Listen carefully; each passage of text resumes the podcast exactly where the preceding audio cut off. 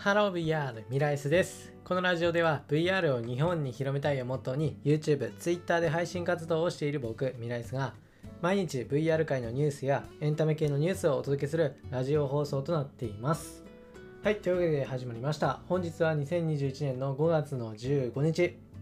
はい、ということで、まあ、今回紹介する VR ニュースは VR コンテンツ制作の DIO がバーチャル百貨店を事業化するという内容です。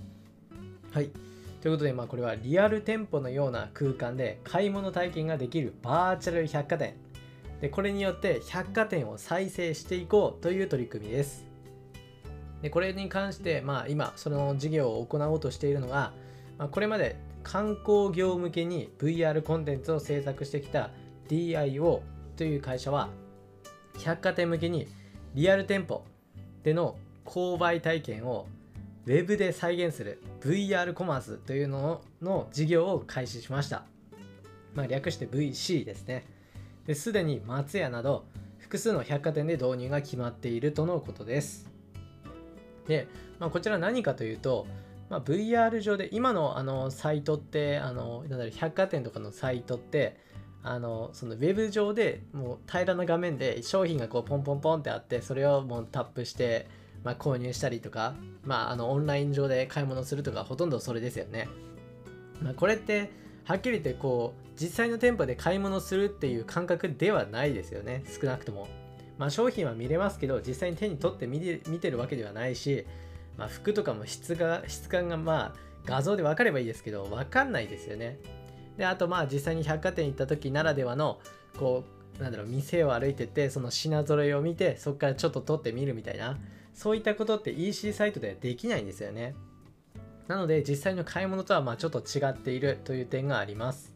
でそこでこの DIO という会社は VC サイトということで実際にこのバーチャル空間で本当の店舗がその中にあるんですよ。でその店舗の中から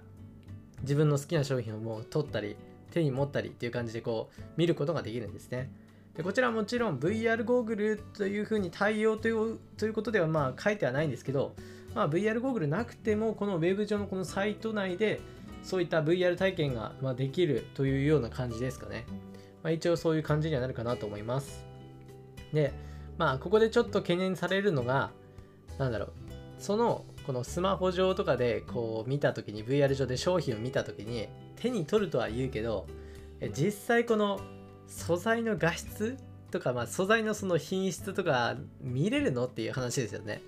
実際こう画面が荒くて結局普通の EC サイトと変わらないじゃんっていう風になったら意味ないですもんねでそれもまあ一応大丈夫ということで画質は最高5億ピスキピクセルのせ、えーと、世界最高水準ということだそうです。まあ、ちょっと5億ピクセルと言われてピンとこないんですけど、まあ、とにかく画質はいいということですね。でまあ、世界最高水準、まあ、同社ということで、まあ、そういうことなので、まあ、こちらは、まあ、画質においてはね、全く問題ないかなということで、まあ、商品や店舗の清潔感や高級感のほか、服の素材感、でそういったのも再現できるということです。まあ、なのでね、もう、これを見た感じだと、やっぱ高級な、まあ、百貨店だとね、ちょっと高級なお店とかあると思うんですけど、その高級なね、お店を、まあ、連ねるということもね、全く問題ない。そのブランド物を見て、あ、すごいいい質感だなっていうのがちゃんと、このサイト上で見れるっていう風にね、言っているそうなので、ここはすごくいいですね。まあ、さらにさらに、この VR という特徴を生かして、この画像、商品の画像をまクリックすると、実際にこの生産の現場だったり取引先の本店などあの百貨店で実際にはこうそこまで奥まで奥までっていう風に見れないところを VR コンテンツで見れるといったまあ工夫もしているということです、まあ、これもすごくいいですよね、まあ、よくあの道の駅とかにあるあの私が作りましたみたいなあれの百貨店バージョンみたいな感じでねできるのがねなかなかいいんじゃないかなと思います。この取り組み面白いですよね。いやーすごく楽し楽しそうですよね。でさらにこちら店の出品する側にもあの、まあ、プラスのメリットがあってなぜかというとリアル店舗に来店できない。例えば遠方の人、まあ、僕自身もまあだいぶ田舎のね東北に住んでますけど、まあ、そういったあの遠方の人の消費者を呼び込むことができる。買い物にできるんですよね。だってもうそのなんだろうこのインターネット上つながってればいいんですもん。もうこれだけでいいからもうスマホさえあればいいからもうそれであのいけるしさらに24時間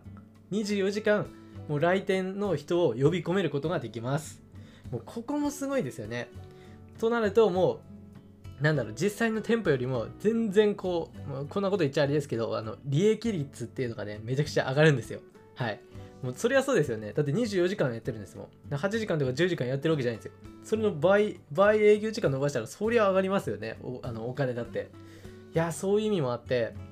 なんだろうこう消費者側としてもあとそして売る側としてもどっちもウィンウィンな関係なんですよ。この VR 上でこの商品を売る百貨店を出すっていうのは。